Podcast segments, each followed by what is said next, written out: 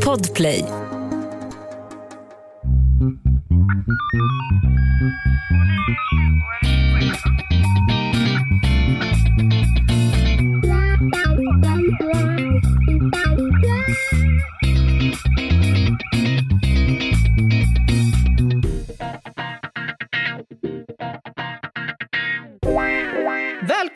Till krimpoddarnas krimpodd Över min döda kropp med mig, Anna Jinghede och... Lena Ljungdahl. Ibland försöker jag sitta och smygäta frukost, eller Ja. eh, oftast nattmat innan. Men jag tittar ner i frukostskålen, havrepuffar och poddinspelning. Tror du att det är en favorit? Är det bra? Alltså det är ju en frukost som inte gör sig bra i ljud, så att säga. Men om man väntar länge så blir de ju mer som disk, Ja. små, små, små disktrasor. Just det. Du kan Så- bara göra Trycka som en upp dem mot sörja. gommen. Ja, just det. Ja. kan du ligga och gotta sig där. Jag ställer bort den. Det kommer låta som du poddar med en löst sittande protes. Det, är, det, det får mig framstå som ganska oskön, men det är de enda sommarpratarna som jag inte kan lyssna på. Människor där jag hör tandprotesen glappa. Ja. Alltså har man tänk- passerat 80 kan jag inte lyssna på. Jag är ledsen, men det går inte. Men du, innan vi tar tag i dagens tema, konstkupper, så kan Mm. vi väl ändå adressera att eh, vi firade ju igår fyra år. Podden firade fyra år igår. Och Ja, det slår mig nu Den du pratar... 14 november. Ja, den 14. Men när vi Ja. spelar in så är det ju den 15. Ja. Men det slår mig då, fyra år och du pratar protes. Kommer vi hålla på så länge så att våra lyssnare kommer få så att säga, åtnjuta Protesglapps-podd? Ab- absolut inte. Nej, det kommer inte. Nej, någon form av ljuset i tunneln måste vi ändå ha gällande den här podden. Det är många som är så här, sluta aldrig, för då vet jag inte vad jag ska lyssna på eh, när jag är ute och springer. Nej, men kanske att du får ta ansvar för ditt eget liv, tänker jag, när vi lägger ner det här. Ja, absolut. Jag kommer rimligt. inte använda just det som skäl till att fortsätta, även om jag gl- det glädjer mig att Ja. vi förgyller dina löpturer så länge det varar. Ja, men alltså vi fick så mycket kärlek eh, igår då när vi ja, firade i sociala medier vår bemärkelsedag. Ja. Verkligen. Så fint. Jag, eh, eh, jag fick ju njuta av detta samtidigt som jag låg på akuten. Jag fick ju så att säga Just det. skatteåterbäring igår. Det kan man säga. Det här höll ju på att i bokstavlig bemärkelse bli ett avsnitt av Över din döda kropp. Så Ja, jag, eh, jag, jag hade en ny upplevelse att jag svimmade medans jag föreläste. Eller Just det. i, i alla fall när första raden säger så här, du är väldigt vit. Ja, det känner jag, för jag känner inte mitt ansikte. Och sen, så, och sen lyckades jag svimma i, i min egen bil, inte under färd vill jag säga. Eh, Tack och lov för det. och sen så fick jag åka pling-plong-taxi. Du, du, du, du, kom in i ett akut. De körde Ja. blått också hörde jag. Ja, jag var givetvis tvungen att när jag vaknade till skicka lite filmklipp på, Ja, ja, till ja, dig. Inifrån. Content first baby, content first. Ja, jag skickade till dig. Eh, ja, nej, men det var spännande. Men då, sen när jag låg på, eh, uppkopplad till alla möjliga jävla maskiner så fick vi ett meddelande från en lyssnare som sa vet ni inte om att ni fyller fyra idag? Så det var kul att få lite... Jaha, var det så det kom? För jag Ja. hade ju ingen koll. Jag tänkte Nej, att... inte jag heller. Det var en av våra lyssnare som hade koll. Kul. Otroligt. Tack för Men det. Nog prat om detta. Veckan har varit eh, späckad. Vi, eh, vi var med i Nymo. eh, Mm. Just det. Och höll på att få en, en så kallad fångstspilla. Ja, det var ju väldigt roligt. Ja. Det, det var ju lite Stefan och Krister upplägg. Absolut. Det, vi Det är visste ju jag inte upplägget. lite känslig för sådär. Jag tycker att det är lite eh, skämsel. Vad är Men- du känslig för? Ah, men det här Stefan och Krister-känslan. Ja, Att ja, jag är. Stefan så att säga. Ja. Men ja. jag tror det blir bra. Vi ska ju alltså förevisa en kroppsvisitation.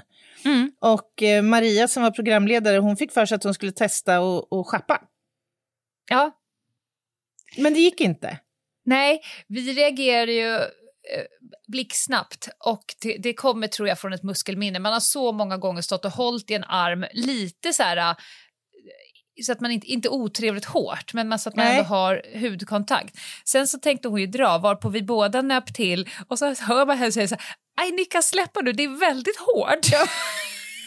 Jag tror nästan måste ha fått en blånad över sin överarm alltså. Efter det där. Sånt där hästbett. Ja, stackarn. nej, men det var det kul. var, det var Vi kul. var också med i en fotbollspodd, det trodde man ju inte skulle hända. Den vi, såg man inte komma, Ja. nej.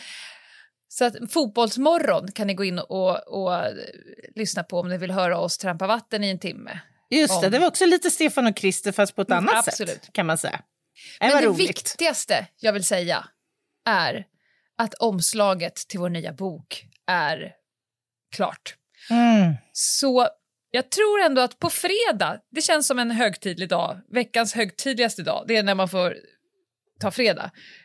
Då kommer vi att eh, gå ut med detta till världen. Vi kommer lägga ut det på våra sociala medier.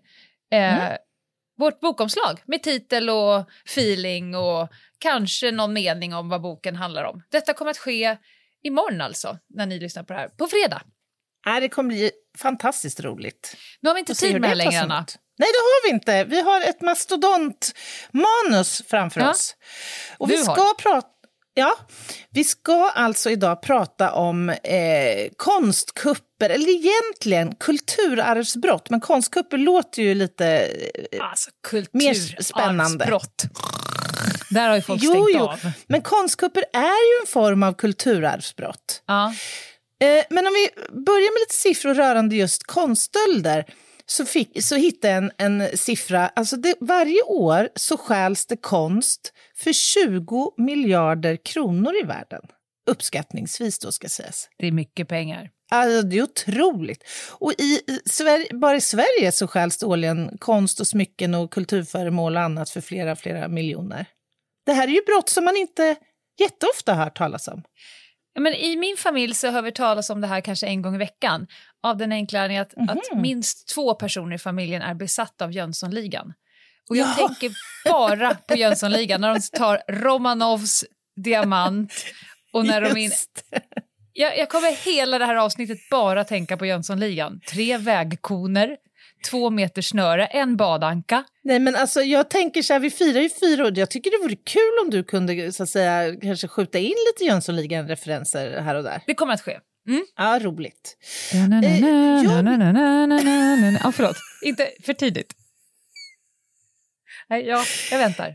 Ja, när jag satte mig ner och funderade på vad vi skulle prata om då i det här avsnittet så slog det mig att det är inte jätteofta jag hör talas om konststölder eh, liksom i mitt dagliga eh, värv. Jag har aldrig, tror jag, varit ute på någon sån brottsplats till exempel där den här typen av brott har, har skett. Och ändå så pratas det om i den så kallade litteraturen att den globala illegala handeln med kulturarvsföremål och konst och så ofta Ja. jämförs, alltså ekonomiskt betraktat, lika omfattande som narkotika, vapen och människohandel.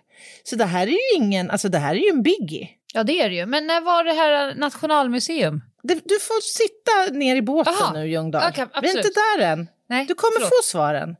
Mm. eh, och vad pratar vi om då för olika företeelser? Alltså det, här, det handlar om allt ifrån utgrävningar av fornminnen, gamla gravplatser, eh, vrakplundringar till då mer eller mindre organiserade eh, stölder. Och, och det här Mm. sker då i princip alla världens eh, länder. Inte minst nu så hör vi talas om när, vi, när det rapporteras mycket från eh, de väpnade konflikter som pågår just nu i världen. Hur det plundras, hur man förstör gamla, Ja, liksom, kulturarv och så. Eh, och det är ju också att betrakta som faktiskt både krigsbrott men också eh, kulturarvsbrottslighet. Eh. Sen har vi ju liksom hela smugglingsdelen här. Det här, my- mycket av det som stjäls i Sverige eh, ska ju transporteras ut över våra gränser. Ja, det måste vara Eh, svårt att sälja av det i Sverige om, man har, Ja. om det saknas en tavla från Nationalmuseum. Det är svårt att kränga den på Blocket så att säga. Ja, men det är det ju av givna eh, skäl och vi kommer komma in på det alldeles strax. Och det man också tycker jag ska påminnas om här, det är ju att det som stjäls i det här avseendet eh, eller försvinner, det är ju faktiskt en del av vårat arv. Mm. Det, alltså det här är ju brottslighet som påverkar oss alla på ett eller annat sätt. Det är ju därmed också fullständigt ovärderliga föremål och oersättliga. Och Mm. inte sällan då av den anledningen dyrbara. Eh, och samtidigt då så, så omnämns det här väldigt sällan i media. Ta till exempel alla inbrott i hembygdsgårdar. Det har man ju hört talas Ja, om liksom, när man jobbade som polis, att man har brutit in. Men man har nog sällan, eller i vart fall inte jag, reflekterat över att det här är ju faktiskt brott mot vårt kulturarv. Mm. Så att jag tycker att man ska faktiskt höja upp statusen på de här brotten och prata mer om detta. För jag tycker att det är faktiskt väldigt allvarliga någon, brott. Någon förgylld spira från någon kyrka. Alltså man hör ju såna där saker ibland. Ja, ja men Eh, exakt. Det är en särskild form av rövhatteri faktiskt. Ja, men det är det. Verkligen. Mm. Och jag tänkte då bara för att eh, sätta oss lite i kontext så tänkte jag nämna några uppmärksammade såna här kulturarvsbrott som det då torrt, så torrt kallas. Fast, Som har skett i får jag, Sverige. bara, får jag bara sticka in? Det finns ju inte ett brott som heter kulturarvsbrott i brottsbalken. Nej, det Nej, gör det inte. det bara Bra poäng. Mm. Ja, alltså det Ja. är ju så att säga ett samlingsnamn för olika borde kanske brott. finnas. Kan man säga. Ja, faktiskt. faktiskt. För att höja upp statusen. Ja. Jag kommer nu ta dig, Lena Ljungdahl, tillbaka till 1812. Oj, ja. när, när Lasse-Maja var i, i farten. Han tog sig nämligen in med några kumpaner i Järfälla kyrka en natt i februari. Och I vapenhuset då så hittar de yxor och spett som de använde för att ta sig in i sakristian. Där de då förstod att kyrkokassan, fattigkassan och kyrksilvret förvarades. ja. Eh, och mycket riktigt, det här eh, stals. Och hur gör man då på den här tiden om man nu ska eh, liksom kränga det här vidare på något vis? Ja, det rimligaste var ju att smälta ner det och göra om det eh, och återanvända det i en ny form. Då eh, är det lättare så att säga att avyttra det ja. och eh, så det här är ett tidigt exempel på kulturarvsbrott, stöld av kyrksilver och så vidare. Utgrävningarna eh, av fornborgen Havor på Gotland 1961, då påträffades en guldhalsring med en vikt av närmare 800 gram. Jag var tvungen att googla den här. Det, det här är en maffig pjäs Men- alltså. Du är så snabb. Jag hann ju inte med på Lasse-Maja. Får jag bara fråga, är det därför det heter Lasse-Majas detektivbyrå tror du? Kommer det därifrån? Nu börjar du närma dig Jönssonligan. Jag är snart framme, men jag undrar bara. Det är ett märkligt namn. Ja, det är det ju. Det är det ju. Jag, jag Nej, väljer han- tro det. Han klädde väl ut sig till kvinna, va?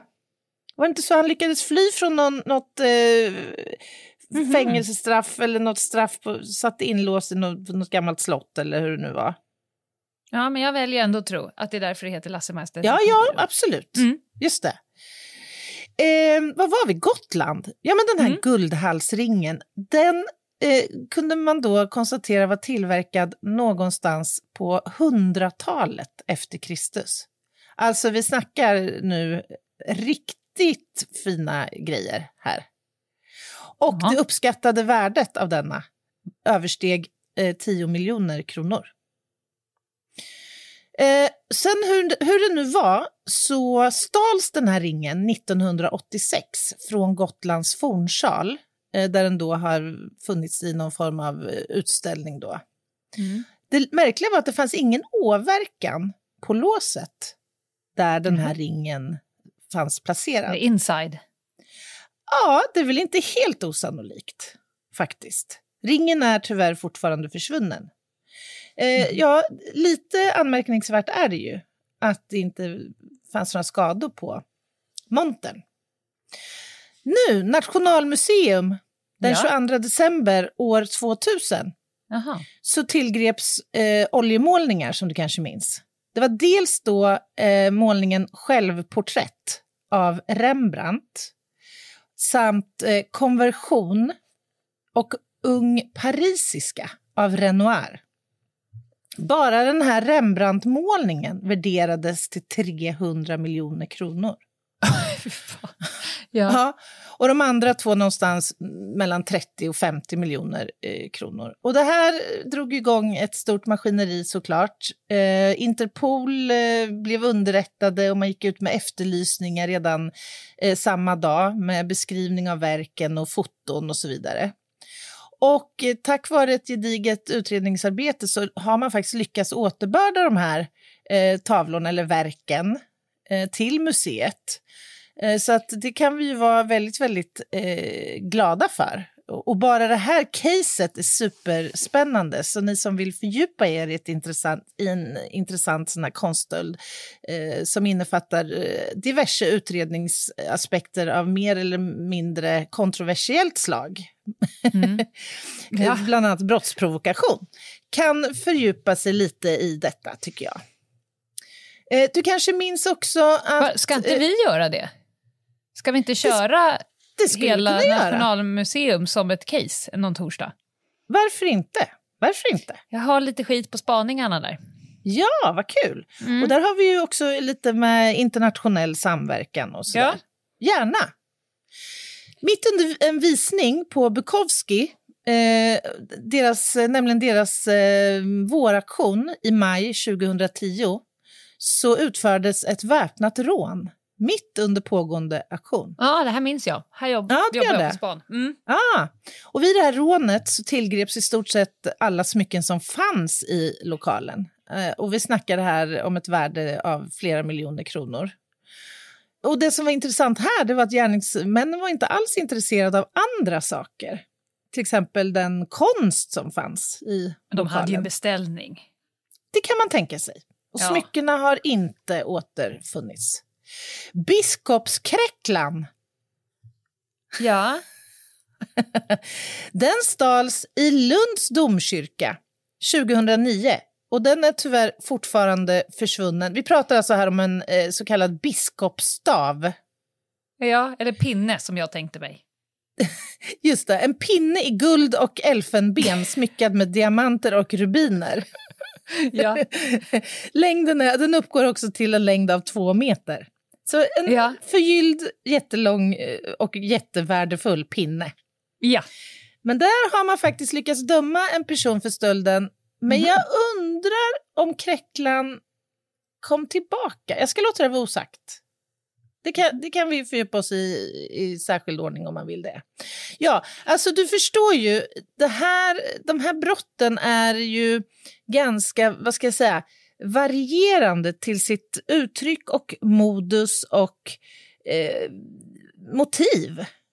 Håller du med, Lena? Ja, man undrar ju om eh, just de här sakerna skäls för deras enorma värde Mm. eller om det också finns ett motiv i just det affektionsvärde eller det hål det gräver i människor och i Mm. samhällen när det tas. För att på ett sätt är det ganska korkat att stjäla någonting som är antingen så officiellt eh, Mm. uppmärksammat.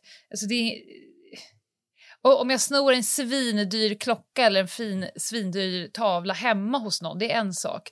Men, men man undrar lite om motivet. Kan det liksom finnas ett utvidgat motiv som inte bara har att göra med kronor och öron, ören här? Mm. Eh, för, för proveniansen lär i och för sig spilla på värdet. Ja, men givetvis är det ju så. Eh, Och det händer faktiskt att de här stölderna sker hemma hos helt vanliga privatpersoner.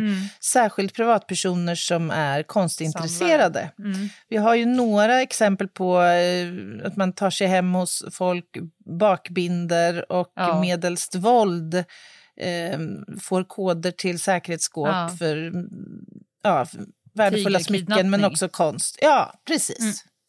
Men jag tänkte vi skulle försöka reda ut begreppen lite grann. Eh, Jag använder ju det här begreppet då kulturarvsbrott och då kanske vi behöver förstå vad, är, vad innebär vårt kulturarv egentligen?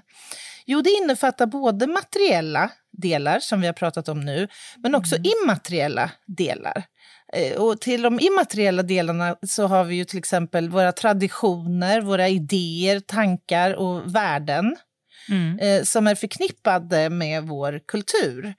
Och när det gäller de materiella delarna, ja då är det ju föremål, byggnader, eh, fornlämningar och så vidare.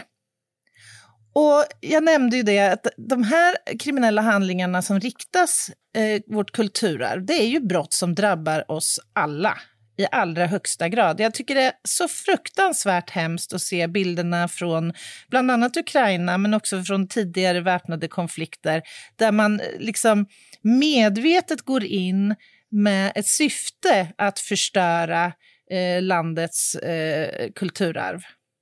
Det går mm. ju aldrig att ersätta på Nej. något enda sätt. Och det är ju en sån stor uh, del av vår historia som bara med ens går förlorad. Det är så fruktansvärt. Ja, verkligen. Ja, det är det verkligen. Jag, jag måste kyla ner mig lite under en paus, känner jag. Absolut. Ett poddtips från Podplay. I fallen jag aldrig glömmer djupdyker Hasse Aro i arbetet bakom några av Sveriges mest uppseendeväckande brottsutredningar går vi in med hemlig telefonavlyssning och, och då upplever vi att vi får en total förändring av hans beteende. Vad är det som händer nu? Vem är det som läcker? Och så säger han att jag är kriminell, jag har varit kriminell i hela mitt liv men att mörda ett barn, där går min gräns. Nya säsongen av Fallen jag aldrig glömmer på Podplay. Välkomna tillbaka till krimpoddarnas krimpodd Över min döda kropp. Och det är Anna som håller på och tar oss igenom olika konstkupper och andra kulturarvsbrott. Du höll på med begreppen innan pausen. Jag höll på med begreppen, ja. Det finns en kulturminneslagstiftning som var helt obekant för mig eh, tidigare, ja. som jag har eh, tagit del av. Och den här kulturminneslagstiftningen syftar ju då till att skydda konstföremål i form av då målningar och grafik och kartor och dokument och eh, antikviteter och, och, allt vad det nu kan vara. Men precis som du var inne på tidigare så, så reglerar ju inte kulturminneslagstiftningen eh, de brott som förknippas med detta. Utan då mm. måste vi till brottsbalken, precis ja. som, som vanligt så att säga. Mm. En del av de här brotten begås eh, med uppsåt. Det kan man ju ganska lätt förstå om det handlar om att ta sig in på Nationalmuseum och stjäla en Rembrandt, så att säga. Men, eh, men vissa kan också ske till följd av okunskap och oförsiktighet. Till exempel det här att gå ut på en en, en plats där man vet att man har hittat fornlämningar med en metalldetektor till exempel och bara ja, börja gräva på lite random eh, platser. Det, det, då kanske inte uppsåtet är att begå brott eller förskanska, förskansa sig, så att säga, fornlämningar. Nej, men... men det hör man ju ibland om någon ska vet jag, har fått eh, bygglov och ska smälla upp något nytt hus på något ställe som har varit orört länge. Eh, och Exakt. så hittar de gamla mynt från mm. typ vikingatiden, tycker det är kul, ramar mm. in i något litet tittskåp och hänger på sin nya lattefärgade vägg hemma. ja. Typ. Det är inte där den ska vara, tänker jag. Det är bredvid carpe diem-väggordet. Exakt! Live, laugh, love, vikingamynt. Det är någonting som skaver. I den ordningen. Ja. Och så en kräckla. ja, exakt. Det står en lång jävla pinne som de använder för att, för att byta till vårgardiner. Men vilken Men vilken fin... Ja. Ett, ett ja, stilleben. Men mm. med detta sagt så kan man förstå att för att eh, döma i de här brotten så behöver man ner i massa olika lagrum i brottsbalken. Det kan ja. handla om skadegörelse eller åverkan. Det kan ju ske liksom som en del i ett försök att stjäla någonting naturligtvis. Eh, men det kan också bara landa i att man genom då att ha gått ut med sin metalldäckare till exempel och börjat mm. gräva och förstöra eh, saker. Några exempel då på kulturarvsbrott, vi har varit inne på några, men fornminnesbrott är en ganska stor grupp. Mm. Det kan handla om gravplatser, skeppsvrak, eh, gräva efter någon silverskatt någonstans eller vad det nu kan vara fråga om. Stölder ur kyrkor. Det var ju ganska ja. på tapeten för sig kanske tio år sedan. I alla fall här i, i mitt distrikt. Det var väldigt mycket kopparstölder till exempel. Kop, alltså kyrktak som man helt sonika stal. Ja. Och därmed också förstörde ju väldigt, eh, en väldigt gammal eh, ja, byggnadskonstruktion och så. F får jag säga en sak? Jaha, Vi, jag bor ju i ett eh, gammalt hus, en bostadsrättsförening. ja. Och eh, vi skulle lägga om taket. Mm -hmm. Och det är, det är någon jävla designare som har gjort det här huset. Det är, ja. det är ganska snyggt. Mm. Portarna 60-tals snyggt. Ja. Ja, det är det. Verkligen. Eh, men det visar sig att hela långa taket, vi pratar hundratals meter, koppar. Eh, och då sant. var vi några som så här, ja men vi ska byta ut det och ska byta ut det till, är det det vettigaste materialet? Men det var så mycket skum rask här på nätterna. Mm. För får du tag på ett par hundra meter koppar, Ja, förstår du de ja, här som ja, sitter ja. och skalar kabel på nätterna för, Ja. att få ut, för att få ut en liten snutt? Ja. Eh, så det fick liksom under ganska särskilda former vaktas, koppartaket. Tro, alltså, det är otroligt stöldbegärligt. Ja, Verkligen. Mm. Eh, det kan också vara fråga om antikviteter, böcker, kartor och dokument, konststölder, förfalskningar och så vidare. Alltså det Fråga, är ganska... Anna. Ja, En fråga. Om man nu skulle hitta, va- vart ska man, om, om du gräver och hittar ett gammalt vikingamynt eller du, inte fan vet jag, rotar igenom, nå- ska hålla på med något dödsbo och, hitta någonting som du känner så här, jag vet inte riktigt, är det verkligen vi som ska ha det här? Mm, Eh, ska, man mm. liksom, ska man kontakta närmsta museum? Eller var, var ska man vända sig? Jag skulle nog tänka så här att det här är ett föremål som kan betinga ett stort värde. Ungefär som om du hittar en plånbok med Ja. 100 000 kronor i. Jag vet inte. Men är det snuten rätt väg att gå? Eller är det Nationalmuseum? Värderar Jag skulle, det? säga, ja, jag, jag skulle säga först polisen, sen kommer Nationalmuseum eller någon expert på konstföremål att kontaktas. Jag Mm. tror att det är rätt väg. Jag vet inte hundra, men jag tror att det, Det är rätt kanske väg inte att gå är via helt polisen. rätt väg, men det är i alla fall inte fel väg. Nej, så kan vi väl så kan man säga. Mm. Det kan vi göra, absolut. Så vilka är det som drabbas av detta? Då? Ja, men alltså, det är allt ifrån konstgallerier, museer, privata eh, konsthandlare, pantbanker, konservatorer och så vidare. och så vidare. Egentligen alla miljöer där dessa föremål kan tänkas finnas. Och jag var tvungen att eh, googla hur många museer vi har idag i Sverige. Och jag fick Mm. lite varierande uppgifter, men någonstans runt 1500 museer har vi i Sverige idag, om man då räknar med de här allra, allra minsta. Har du varit i Amsterdam? Eh, ja, det har jag varit, fast det är många år sedan. Men, ja. Reflekterar du över... För jag, har- jag har varit där två gånger, båda gånger reflekterar över att Amsterdam måste ju vara det mest museumtäta. Har du, om du äger mer än tre av någonting, det kan vara tre tandborstar, Då, tre skålar, tre par skor. Alltså om du äger mer än tre av någonting, då kan du öppna ett museum. det är ju fantastiskt. Det var så jävla mycket... Så här, det här är sköldpaddsfärgade glasögonbågar-museet. Museet. Det finns tre stycken i ett litet plexiglashus. Men gud, jag tänkte inte på det här. Nej. Jag har inget starkt minne av det. Men, men jag har ju varit lite som i eh, Vilnius till exempel. Åh, Också väldigt mycket museer. Åh, märkligt. Ja. Hur som helst, jag kollade också upp hur många kyrkobyggnader det finns i Sverige. 3000 ungefär.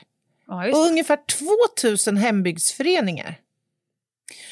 Och, Ja. eh, Ja, Ja. och- all, alla som jobbar där har virkad pullover, säger nej.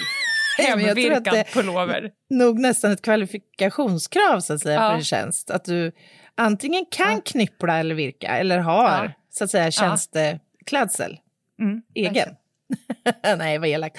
Men, men eh, man kan ju tänka sig då de här, ta hembygdsföreningarna till exempel, som ofta kan vara belägna liten, en liten, liten stuga i Ja. eh, skogen typ. Ja. Man kan ju förstå att eh, det kan finnas vissa så här, säkerhetsissues Verkligen. alltså st- stöldskyddsissues för de här små föreningarna. För det kostar ju faktiskt också lite pengar att tillgodose det. Och vad är det de här gärningspersonerna vill åt då? Ja, ofta är det ju fråga om en ekonomisk eh, vinning. För att det här är föremål som är ofta väldigt värdefulla och eh, svåra att, eh, men framförallt svåra då att, att ersätta. Och jag tänkte nu att vi skulle fördjupa oss lite grann specifikt då i konststölder och konstförfalskning. Mm. Eh, ett annat sånt här ganska intressant case tycker jag, det är ju kuppen 1993 i november, 7 november, när man gick in via taket, alltså utförde en så kallad Rififi-kupp mot Moderna Museet när man tillgrep eh, ett gäng målningar och en bronsstaty bland annat av eh, Pablo Picasso. Och dyrt. Det, ja, det här är dyrt. Alltså värdet av de här prylarna uppgick till närmare en halv miljard kronor. En halv ja. miljard kronor. Och det här är, en ganska, det är ett ganska sofistikerat sätt att utföra en kupp på. Alltså. Men samtidigt så ska vi komma ihåg att både taket och själva salen där de här föremålen fanns var mm. olarmade.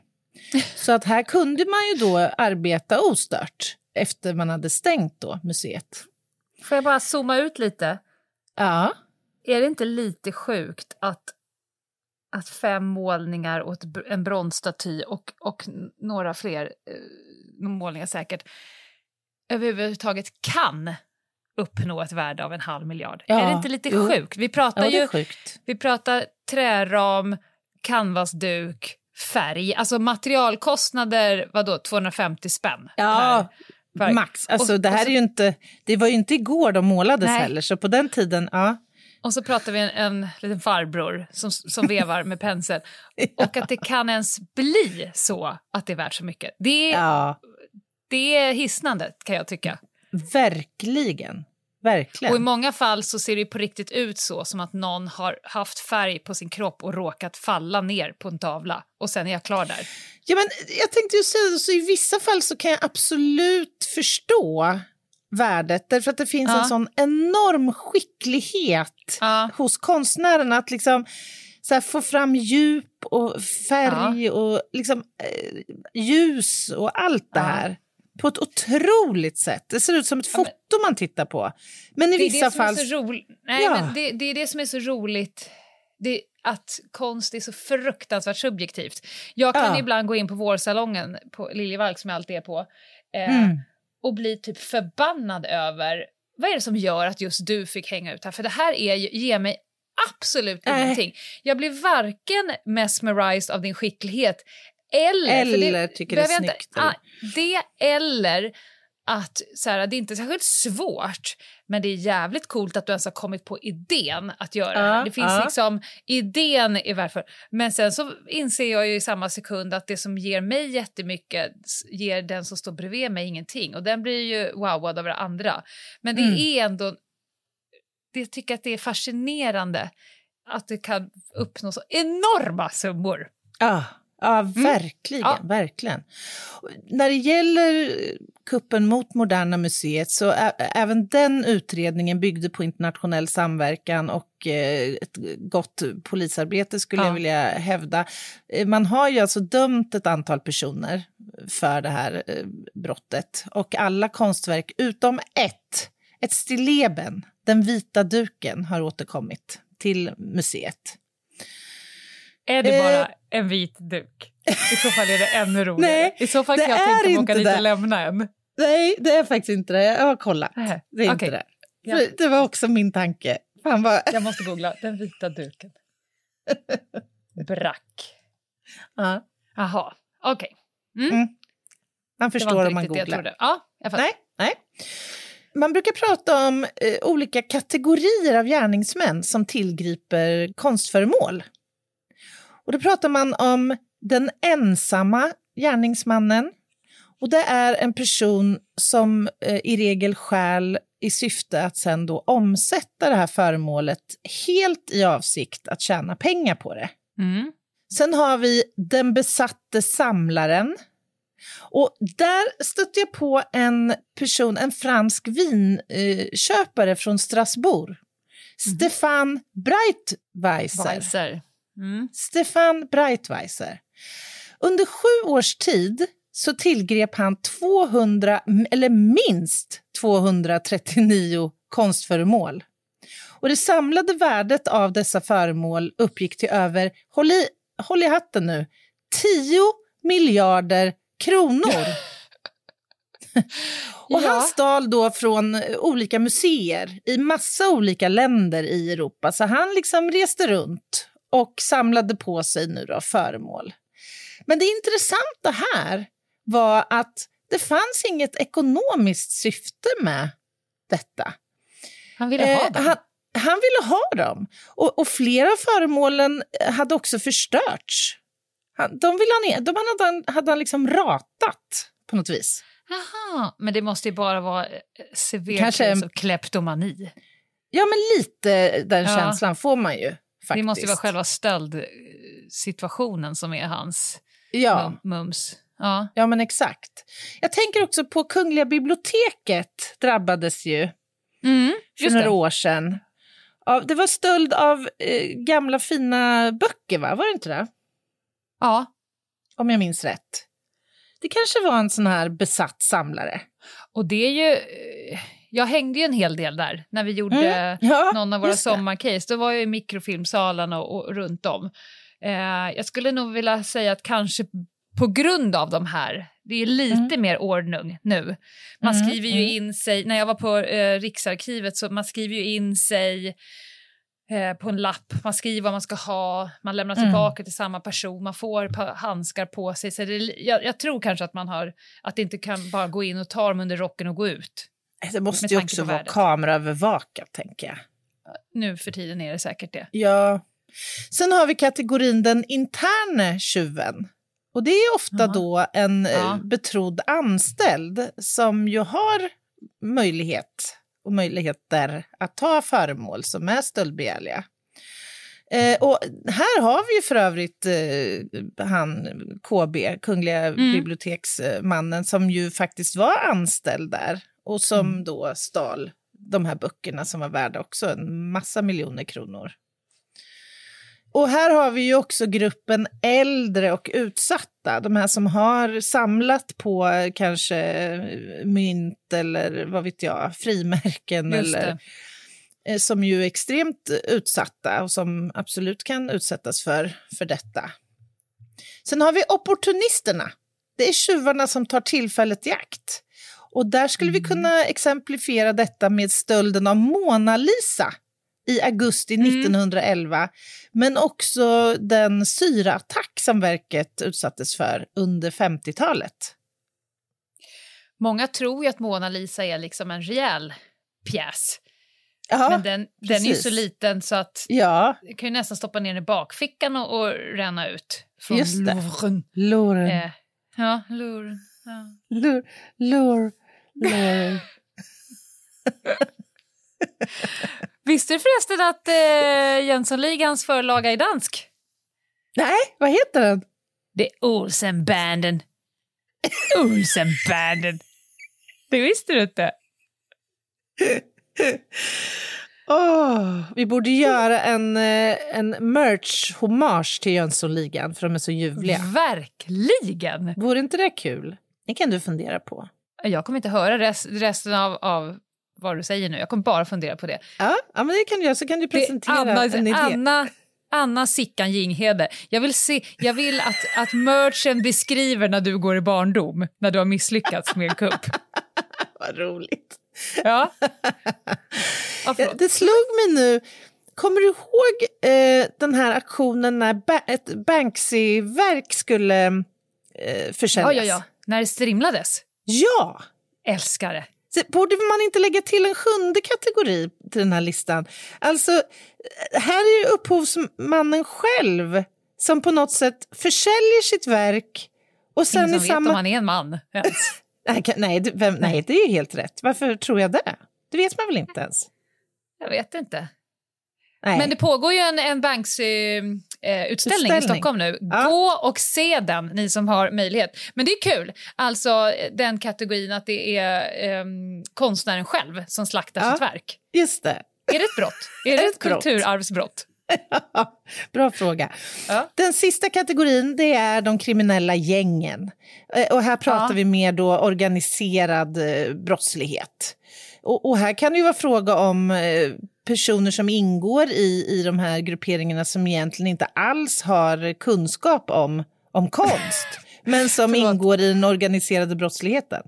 Åh, jag, jag, jag är så visuell, Anna. Du kan inte säga så där. Nu ser jag Nej. framför mig hur det kommer in fem killar i Moncler-jacka, en, en fake Gucci Beckna-väska, Adidas-byxor och någon form av Louis Vuitton-keps som bara helt plötsligt strålar runt på Moderna Museet och säger ja, ja, det, oh, är det Brack som är här? Är det Är det tror att säkerhetsfolket hade, hade fått spända skinkor och kanske typ skuggat dem genom hela...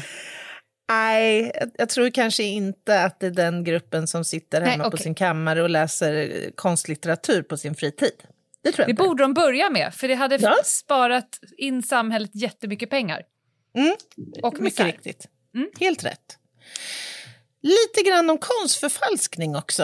Eh, det är också ett sånt där fenomen som man inte jätteofta hör talas om. Som, som kriminaltekniker så får man ju ibland ärenden som rör förfalskning av andra typer av dokument. Det kan vara testamenten eller ja, Mm. andra former av eh, värdefulla på ett eller annat sätt eh, Då har ni handlingar. experter. Då har vi experter. Vi kan ju göra en första bedömning och sen kommer vi anlita experter på NFC och på an annorstädes så att säga.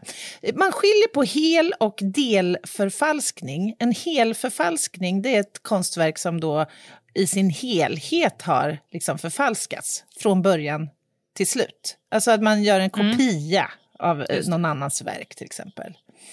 Eh, Medan då en delförfalskning där, där det är vissa delar omgjorda eller manipulerade. Man kanske har lagt på en falsk signatur på, på ett konstverk till exempel. Mm. Eh, och när det gäller de här delförfalskningarna så det, det som ofta sker är att man köper en målning som påminner stilmässigt om den stora konstnärens stil. Mm. Och så tar man bort då, eller målar över den gamla signaturen och sätter dit en, en ny. Ja. Och då har man liksom lyckats höja eh, värdet markant på en eh, målning eh, av en helt okänd. Som sen har förvandlats till en målning av en känd person. Men är inte folk... Alltså det känns inte som att människor, gemene man, eh, tyck, räknar det här riktigt som en kriminell verksamhet. För att hur många filmer har inte gjorts där själva tjuven är den man sympatiserar med? Alltså det är någon snygg man i kostym, de uppmålas ofta som så extremt geniala. Jag men tänker det- på Pierce Brosnan, gjorde inte Ja, han? exakt. Nej, men eller, och också för Indiana den delen, Jones. Ja, men jag för den delen eh, Jönssonligan. Alltså där man sympatiserar med de djupt kriminella som stjäl saker och hejar på dem och, och, och sådär. Alltså det, jag tror att här, den här brottskategorin är lite så här, ja, fast är Ja, du så lite- jävla jag slug och smart så att du Mm. lyckas sno Mona Lisa, då ska du fan ha henne. Lite så. Ja, det är lite som eh, lite så här white collar crime nästan. Ja. Så här, att det, det kräver en viss grad av eh, smartness. Ja, men förslagenhet. Liksom. Ja, Ja. Och det, det finns ju Netflix-serier med någon jävla smart person som har lyckats nästla sig in i de finaste vinkännarkvarteren i världen och sitter på middagar och lyckas kränga viner för, jag menar, den här vinflaskan Ja, säljer jag till för det. 380 000 men egentligen är det en chill out med fel etikett på typ. Ja, Man tänker bara, vilken fan, jävel. helt fantastiskt alltså. Ja, ja förlåt. Ja, jag Jag tror att vi med. måste gå på paus och sen ska jag hålla käften resten av passet för annars kommer du inte hinna klart. Nu går vi på Nej, paus. så får det bli. Poddtips från Podplay. I podden Något Kaiko garanterar östgötarna Brutti och jag, Davva, dig en stor dos skratt. Där följer jag pladask för köttätandet igen. Man är lite som en jävla vampyr. Man har fått lite blodsmak och då måste man ha mer. Udda spaningar, fängslande anekdoter och en och annan arg rant. Jag måste ha mitt kaffe på morgonen för annars är jag ingen trevlig människa. Då är du ingen trevlig människa, punkt. Något Kaiko, hör du på Podplay. Därför är gardinerna. Välkomna tillbaka till Krimpoddarnas krimpodd över min döda konstkupp. Det är Anna som nu håller på, eller hon försöker hålla på, men jag stör ju hela tiden. Jag ser ju här att vi har mycket kvar, så att kör nu. Ja. Eh, lite kort bara hur man kan utreda konstförfalskningar, därför att här kommer det lite kriminalteknik in. Och det vill jag ju inte snuva er på. Först så Nej. gör man då en, en övergripande bedömning av en målning. Vi har inom polisen några medarbetare som är jäkligt duktiga på eh, detta. Eh, och och där, vad gör man då? Jo, man, man tittar på, verkar den vara nyproducerad, så att säga, nyskapad, eller är den gammal, ser den gammal ut? Ser färgerna eh, matta och gamla ut, så att säga? Man tar mått på eh, tavlan och tittar på vad det är för typ av ram och så vidare. Sen kan man då belysa tavlan med eh, UV, ultraviolett ljus. Och då kan det framträda så att säga, detaljer som ligger under färg. Och man kan också se om det har gjorts retuscheringar eller om det finns någon märkning. Eh, Man kan bättre studera signaturen. Är signaturen av samma ålder som, som det övriga konstverket?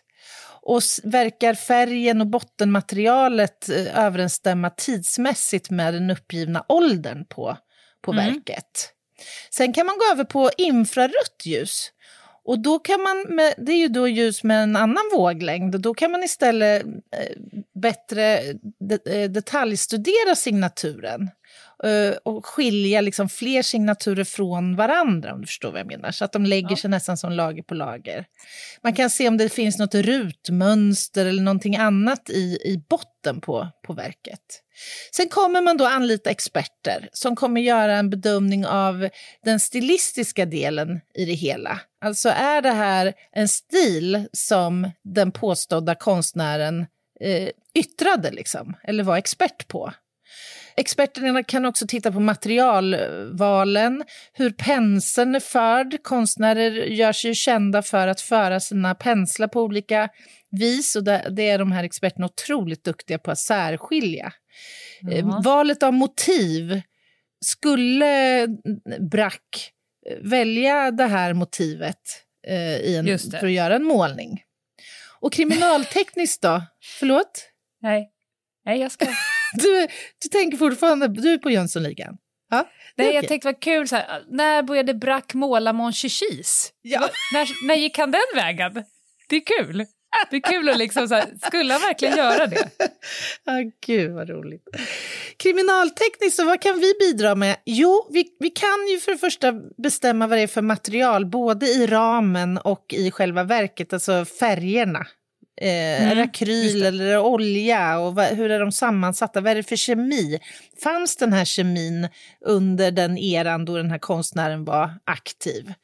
Eh, vi kan analysera färgerna. Eh, om det, så påstår vi att den här signaturen är tillförd senare, ja då kan man jämföra då färginnehållet och den kemiska sammansättningen mot den som eh, har använts för att uppföra verket. Fastklämningsmetoden, är det med nubb eller kl- sån här klammers eller är de nya, gamla? Ja. Mm. Vi kan analysera bly, eh, eller bläck, om det finns. Eh, om det förekommer skrapmärken. Vi kan gå ner med mikroskop och titta på, liksom, har det gjorts åverkan i någon del av verket? Och då är det ofta runt signaturen som är intressant. Och misstänker man efter att man har fullgjort alla de här stegen att det är en förfalskning, ja då kommer man inleda en förundersökning på bedrägeri i första hand. Just det. För det är där vi hamnar i brottsbalken. Och den fortsatta utredningen då? Ja, inte sällan så behöver man när det gäller i alla fall eh, konststölder eh, jobba eh, i internationell samverkan. Och här är Interpol väldigt framträdande. Eh, de har bland annat en databas för eh, alla världens eh, ja, då anmälda, ska man säga, tillgripna konstföremål. Och idag så finns det uppgifter om ungefär 52 000 eh, föremål, konstföremål i databasen. Men även FNs eh, organ Unesco eh, Ja. är eh, relevanta i sammanhanget samt den internationella sammanslutningen för museer, Världstullorganisationen och så vidare. och så vidare. Det är alltså det här, för att nå framgång i de här utredningarna så, så behöver vi kunna samverka ofta eftersom det handlar om att föra konstverk eh, över eh, landsgränser. Och ska vi bara fördjupa oss lite kort i vad det kan bli fråga om för, för lagrum, Lena? Och jag tänker att här överlämnar jag gärna med varm hand till dig. ja, nej men du var inne på det första, be bedrägeri. Alltså Mm. om man har gjort någon form av gärning, eh, att ha vilselett någon på något sätt som innebär vinning för själva gärningspersonen och skada för den som har vilselett. Det är väl grunderna i, i ett bedrägeri. Det Sen känns så kan- jävla klent, ursäkta, men Ja. alltså... Så här, du förfalskar en eh, känd konstnärs eh, verk. Eller på, alltså, Ja. Det betalar helt sig dåligt. Det betalar sig dåligt. Sen kan det ju också ligga såklart en, en stöld i grunden om någon har stulit någonting. Eh, Mm. Så det, olika former av tillgreppsbrott skulle jag säga. Just det. Sen finns det ju det här med signaturförfalskning, att man på något sätt förfalskar en annan persons eh, namnteckning och signatur. Och det här tror jag inte folk tänker på, att det Nej. är eh, ett brott. Att man, alltså, vår egen signatur, om, om du tänker på, jag sitter ju ganska ofta och så får jag hem avtal skickade till mig från olika kommuner Mm. eh, som har köpt mina tjänster. Alltså vår signatur är en ganska kraftfull Ja, ja, handling, ja. eller vad man säger, som också är Verkligen. skyddad. Mm. Eh, och, och det finns ju också grova brott såklart, det beror lite på vad man har gjort. Eh, Mm. Att man har använt någonting som är förfalskat. Eh, vi har ju också urkund. Alltså, jag skulle säga det finns så himla många olika delar här, men min känsla är precis som du, som din, att det är det kanske blir fyra, fem olika lagrum, men varje Mm. var för sig är ganska fjuttiga. Mm, mm. Sett till skadan det gör för, för kulturarvet. Mm, Det kanske ska finnas en särskild skyddad ställning för pinnar i kyrkor. Alltså, ja, men jag, alltså, jag på tänker i något sätt. straffbedömningen, ja, men i straffbedömningen kanske, i, i Mm. värdet av straffet så kanske man säger ja absolut du döms för de här tre brotten men beroende på eh, kulturarvsklausulen Värdet. så Mm. får du eh, krypa in någon extra månad. Det hade varit på sin plats. Vilken briljant idé. Kan inte du motionera om det här? Absolut inte. Det är alldeles för tråkigt för mig. Men jag ger er med varm hand över till andra personer och gör det. Vi Men- var ju... men- ja. Jag var inne på det i början här. Ja, Alltså när jag väl har förfalskat eller stulit eller kommit över eller sådär. Det måste ju rimligtvis finnas, eh, det är därför jag tror, precis som i Jönssonligan, att det finns en beställning från början. De har redan en köpare när själva kuppen drar igång. För det är svårt Mm. att sitta hemma och tjuvhålla på Romanovs diamant. ja men det Eh, är det ju. I det där Det fallet så säljer man ju tillbaka den till Romanov själv. Alltså till själva Ja. ägaren. För det är svårt att, att gå ut på, på Blocket Tradera. ma- Marketplace. Ja, Hörrni, Ja, jag kom men över en liten exakt. grej här. Ja. men det du är inne på här det är det som kallas för artnapping. Alltså att man är fullt medveten om att om jag stjäl det här verket så kommer jag inte kunna lägga ut det på Marketplace eller Tradera, utan inriktningen är, planen är att sälja tillbaka till ägaren eller Ja. för den delen till ett försäkringsbolag. Eh, och det förekommer även i, i Sver- Sverige. Och ett annat eh, tillvägagångssätt om det är svårsålda föremål, det är ju att använda det som säkerhet i, inom den eh, kriminella sfären, så att säga. När man ska göra en affärstransaktion. Nej, men jag har en Rembrandt hemma under sängen Ja. i säkerhet. Och är det smycken och ja, men kulturföremål som ska avyttras, det var vi lite inne på, då, då kan man ju så att säga förändra dem så att de inte Mm. är igenkänningsbara. Smälta ner ädelmetaller till exempel, eller en eh, antik ljuskrona kan man eh, flytta om och hänga om så att det blir ett helt nytt eh, utseende. Man kan eh, luta av från gamla träföremål, luta av och tillföra ny färg eller sådär. Så att uppfinningsrikedomen är stor här. Ja, men efter att ha sett 6000 avsnitt av den brittiska antikrundan, Ja. den, sven, den svenska, då är det så mycket skånska, känner jag. Ja. Det, Det är lättare, jag- jag- tycker du? Ja, ja, det är lättare att förstå engelska. Nej, men eh, det jag har lärt mig längs vägen Mm. är ju att de blir ju ganska sura på människorna. Så jag, jag ropade in de här tre stolarna på en auktion, men de passade inte min köksbänk så att jag målade om dem. Ja. Bara, det var synd att du gjorde det, för då gick de från 3 miljarder 568 000 Ja. euro till att kosta 25,50. Så det Alltså, måste ju vara är dumt så- att göra det för att Ja. Ja. ja, men det är ju sannolikt. Men om alternativet är att inte kunna avyttra föremålet så kanske det ändå föredras. Så Absolut. Jaha, Lena Ljungdahl, det var vad jag hade tänkt att eh, nämna på detta tema. Idag. Kul! Är det första gången som en krimpodd i Sverige pratar om kulturarvsbrott? Jag vet inte. Det kanske finns Känns- 15 poddar på Nationalmuseum. Alltså på pappret är väl det här kanske inte det sexigaste temat. Det kan, det kan jag ge dig. Men jag tycker det här är sjukt intressant Det har något. faktiskt. Och jag, Jag tror ändå att vi ska göra ett, ett case på till exempel kuppen mot Nationalmuseum. För det Mm. innehåller, som du säger, rätt mycket gränsöverskridande eh, grejer. En hel del spaning, eh, bevis, brottsprovokation, lite Mm. allt möjligt. Mm. kanske vi ska göra någon gång. Yes. Tack, Anna! Inte så dumt. Tack själv. Du, eh, ska vi dra lite samhällsinfo innan eh, Rövhatten gör entré? Mm. Vi har ju en merch på gång. Det Ja. var ju länge sedan. Det ska bli roligt tycker jag.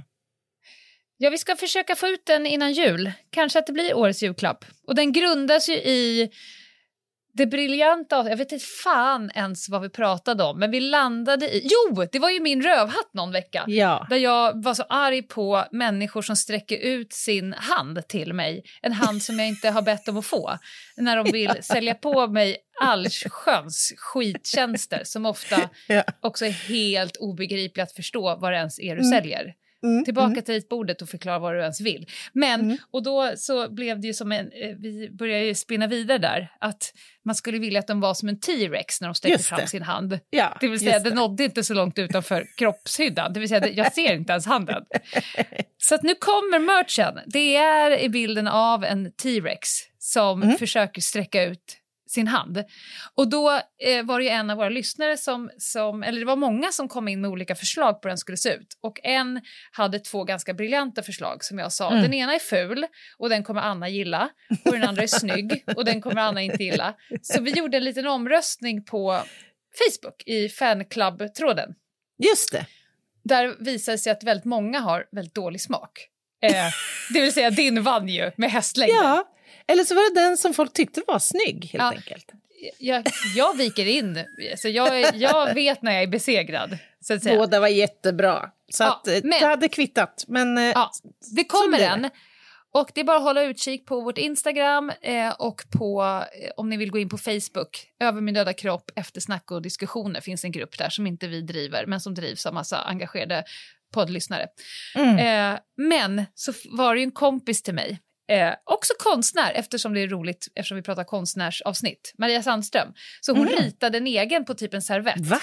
Är det Ja, sant? Ja, exakt. Och det ser också ut som att han, eh, jag tror att det är en han, eh, spelar bowling, vilket är ännu roligare. Jaha, var det Eh, hon som hade gjort den? Den har ja. jag ju sett. Ja. Du skickade Så jag den. kommer göra Jaha. möjligtvis en liten kupp eftersom jag är som jag är. Ja, men i alla fall, det kommer Ja. komma ny merch inför jul. Sträck ut din hand eh, om du är en T-rex. Det är bara du som får sträcka ut din hand Just till det. oss. Så kommer det bli. Och imorgon, Och som sagt, fredag, Yes. omslaget. Omslaget. Och har ni synpunkter på det så kan ni mejla oss på hej att Ljungdahl och Ginghede.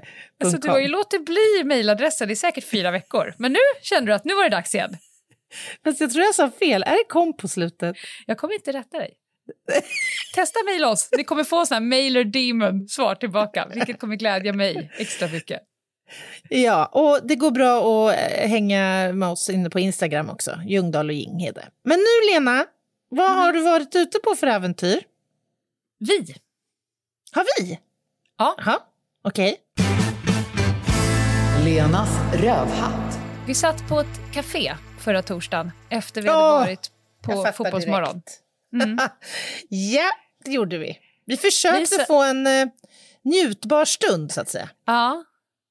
Men då kom det en rövhatt in genom dörren. Och nu ska jag beskriva en personlighetstyp som egentligen inte borde få finnas alls. Man borde göra en riffifikupp on top of his head, så att säga. Snatcha upp honom och sen bara, vad tog han vägen? Ingen som vet, ingen som bryr sig. Nej, berätta. Alltså, berätta. ja, jag ska måla upp en personlighetstyp. Jag kommer börja med det yttre på personen. Eh, de har ofta på sig en gymnastiksko som är snabb. Ofta Mm, såna här fräsiga luftkuddar under hälen. Ja, typ det. Pump it up eh, Superboost. s- 3.0 Foam. X 15 foam GTX. super mega Spitfire. Någonstans där. Ja. Sen jobbar vi oss upp till ett par otroligt pinniga ben i ett par löpartights. Så, så två piprensare som sticker ner. Som två kräcklor. Ja, exakt. Exakt, som två kyrkpinnar som sticker ner. Och sen ovanpå det kan det finnas en liten shortsbyxa. Mm, mm. Ja, kan fladdra runt. Sen, Ja. finns, sen finns det ofta en, eh, en prasslig jacka Ja. som är någon sån här super mega high tech. Den är liksom gjord för att klara Ja. av storm på toppen av Just det. 8842. Gärna någon Eh. form av varselfärg kan det vara. En riktigt eh, hård färg. Ja, absolut. 8848 kanske det är som är meterantal. Skitsamma. Eh, ja, exakt. Men, men, men han är också lite trendig så att kanske Mm. att den ändå går i, i, i monokron svart. Jaha. snabb som en jävla ja. oljad blixt. Sen så eh, hade han ett par... Eh, Det låter, noj- alltså får jag bara säga att det du har beskrivit nu låter ju som ett hårstrå. Som du har beskrivit. Nej, men han har inte missat bänkpressdagen. Finns det muskler på kroppen då sitter ju de på, på pattarna. hårstrå. Okej, Ja. ja. ja, ja. Ja. Aha. Och sen har han ju ett par super high tech stora lurar på sig. Mm, Och sen mm. är han i sitt, i sitt uttryck som om han precis har dragit ett gram cola. Ja, Han fladdrade runt Mm. inne på detta sånt här, man går in, man köper kanelbulle, gott kaffe, det går också att rafsa ihop en sallad. Eh, Mm. Mm. korsningen Birger Jarlsgatan, Odengatan. Eh, han går runt och fla- han fladdrar runt. Han har ett sällskap som sitter vid bordet Mm. ensam. Mm. Också en, Mm. en, en träningsperson. Eh, och sen så pratar han så jävla högt i sin telefon. Mm. Just det. Och, och det är inte så här, oj det ringde, jag måste ta det här, avverka det du har att säga och sen lägg på. Utan Mm. det är, jag ringer upp alla på min samtalslista. just jag går det. runt, runt i butiken och så Ja. ringer alla. Alla ska höra, alla ska vara med. All- Och det går igenom så här, hur är det med barnen nu för tiden då? Alltså så. Men varför är, finns det en kategori vuxna män? Jag skulle gissa, hur gammal var han på ett ungefär? Alltså jag fick ju bara en kort, jag satt ju med ryggen mot. Ja. Han var väl någonstans, var han inte kanske runt 40? Ja, jag tror också det. Vi, vi klassar honom som vuxen. Ja, det var han definitivt. Och han, han pratade också om sina barn och han pratade också med den han pratade om barn. Så jag tolkar att det här är liksom en, en, en vuxen person. Mm. Vuxna män som kallar sina kompisar för gubben. Det är någonstans här som jag börjar få absolut urtikaria som du säger. Och alla kompisar som han ringer upp är också Alla gubben. gubben. Tjena Ja. gubben! Tjena gubben, läget då? Hur är det med barnen? Hur var det på hästis? Vad, vad gjorde ni? Var ni på Bitsan eller var ni på Troppan eller var fan var ni någonstans? Och bara prata så jävla högt. Jag skulle säga att det kanske finns tio personer i lokalen. Någon sitter och knapprar på en dator, du och jag försöker ha en Ja. dialog Ja. om vad vi ska säga på Nymo. Han Just går det. runt, runt, runt. Och Alla är liksom involverade på ett eller annat sätt i hans korrespondens. ja. Ja. Han hade varit fantastiskt om han hade varit en spaningsobjekt. Jag hade kunnat ringa upp till telefonavlyssning och bara ni kan stänga av, jag hör Ja.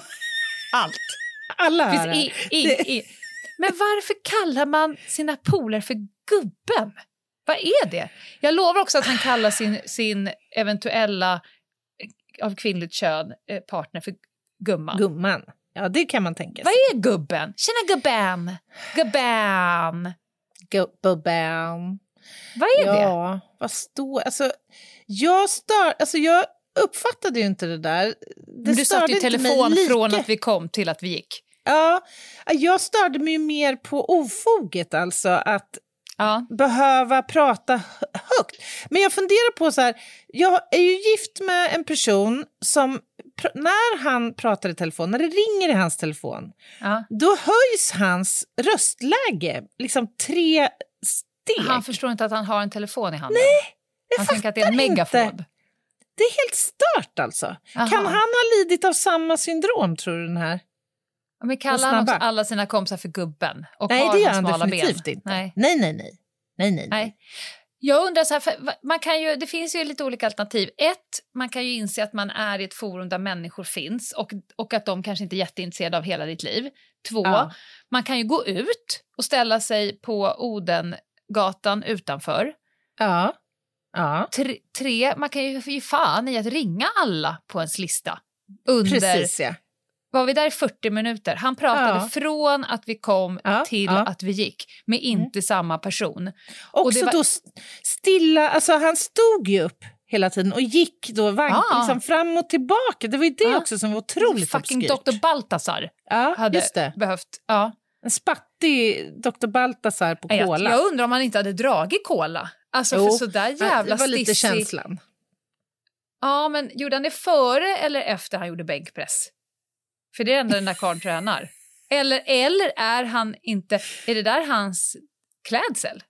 Är det så att han inte... För såna finns det ju. Det finns ju tjejer som går runt i liksom Uggs, Ja, ja. löpartights, high-tech klättringsjacka, Ja, ja. eh, sig och latte och barnvagn. Man bara, tränar, Ja. tränar inte. Vad, vad, vad jobbar vi med? Ja, ja, precis. Ska du fly eller ska du promenera med din barnvagn Exakt. bara? Exakt. Nej, han kanske var PT, har du tänkt på det? Han kanske bara tog en, en snabbis från jobbet Åh. för att ringa några Alltså, hade jag samtal. bokat en, en PT-timme och hade be- bestigit gymmet in och så kommer fram en person som skulle säga “tjena gumman”. Alltså du vet, jag hade dragit en 16 kilos kettlebell. Jag visualiserar hur jag hade dragit den rätt över kinden så tänderna bara plopp, plopp, plopp, plopp, plopp, plopp. Nej men vad är det för typ av människa? Varför finns du? Ja, Vad men bidrar du med? överhuvudtaget människor som inte kan placera sig själv i en vidare kontext än just eh, sig själva har ju problem. Det är ju, det är ju människor som behöver träning för att vistas Ja. bland folk. De skulle Ja. behöva ha en ledsagare och kanske en, En skylt där det står på bröstet på träning i, Träning i offentlig miljö. Fan, I så fall var han fan i mig inte framme, kan jag säga. Nej, Han är han på inte. grundkurs. Gubben! Tjena gubben! Ah, Fy fan. Lite rynkad överläpp också. Nej, fy fan. Ja, det är bra, Lena. Bra att du fick Åh, ryta jag fick brinna ur. Jag sa till Ja, det dig är då att det här måste bli det veckans Ja, rövat. det gjorde du faktiskt. Det Så stämmer. sparar jag det på min trafikrelaterade. Den tar jag nästa gång. Ja, den Mm. ser vi fram emot. Tack för idag, Anna. Bra jobbat. Hörni, ja, tack själv Lena och tack ni som har lyssnat. Vi hörs. Det gör vi. Ta hand om er. Bye, bye. Bye.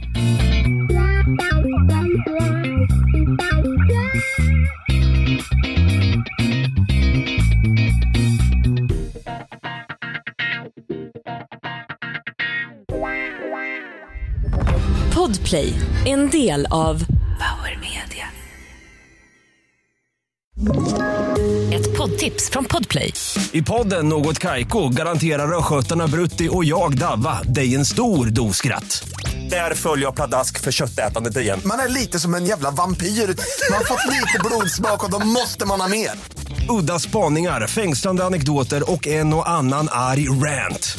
Jag måste ha mitt kaffe på morgonen för annars är jag ingen trevlig människa. Då är du ingen trevlig människa, punkt. Något Kaiko, hör du på Podplay. Därför är gardinerna.